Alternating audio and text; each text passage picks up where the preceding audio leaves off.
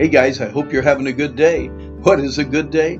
A good day is one that starts and ends spending time with our wonderful Lord. Today we're studying Ephesians chapter 3, verses 14 and 15. I entitle this Bow the Knee, which is also the title of a song that we just love at the wilds of New England.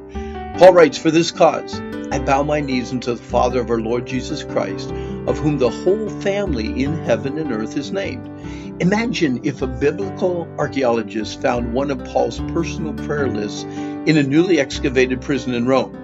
What he would find would be very similar to Ephesians chapter 3 verses 14 to 21. This is Paul's second prayer for the Ephesians.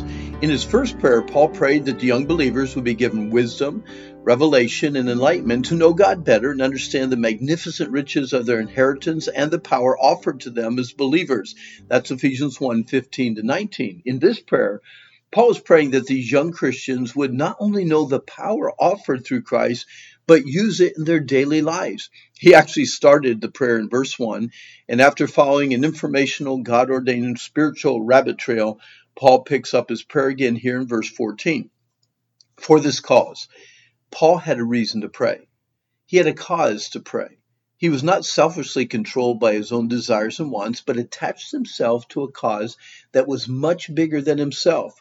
You know, we are normally driven to pray by sickness and trials, financial problems, relationship struggles, or personal failures. Sadly, give me and forgive me are too often themes for our prayer lives. Paul not only talked to men about God, he talked to God about men. He knew that what the Ephesians he knew what the Ephesians needed. Only God could give. Paul prayed for others to know God and experience his power in their daily lives. He prayed that they would understand just how much God loved them.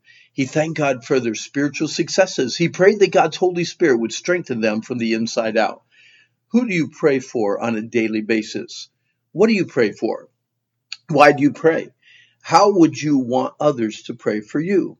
Wouldn't you have loved to be one of the individuals who Paul repeatedly prayed for? Paul said, I bow my knees. Although the Bible never commands us to bow our heads, fold our hands, or close our eyes in prayer, it does give a number of examples of how godly men prayed. Daniel knelt to pray three times a day. Abraham addressed God while standing. Paul encouraged the lifting of hands in prayer. David sat as he prayed, asking to know God's will. Jesus knelt down and then fell on his face to the ground before his heavenly Father hours before his death. The position of the heart is more important than the position of the body, but often the body's position reveals the heart's condition. Kneeling reveals a deep seated humility. Standing with uplifted hands is evidence of a heart full of praise and adoration to God. Sitting or talking or taking a prayer walk reminds us of a close friendship and personal relationship we can have with our Lord. Falling on our faces before God shows our utter dependence on Him. He prayed unto the Father of our Lord Jesus Christ. I've been asked, when you pray, who do you pray to?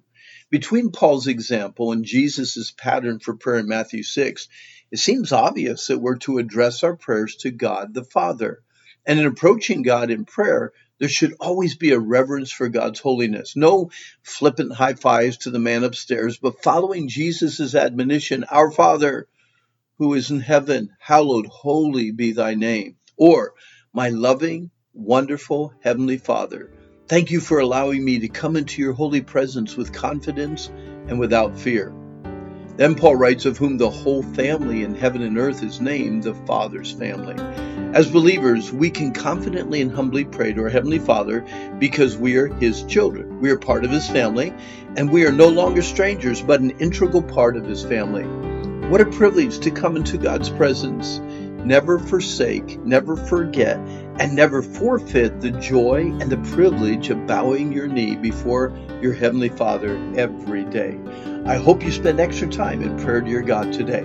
Here, time's up, and we hope you've enjoyed today's study. If you want more information about the Wilds Christian Camp or the Wilds in New England, or get some Bible helps or study guides, simply go to randhummel.com, and I hope that you have a good day.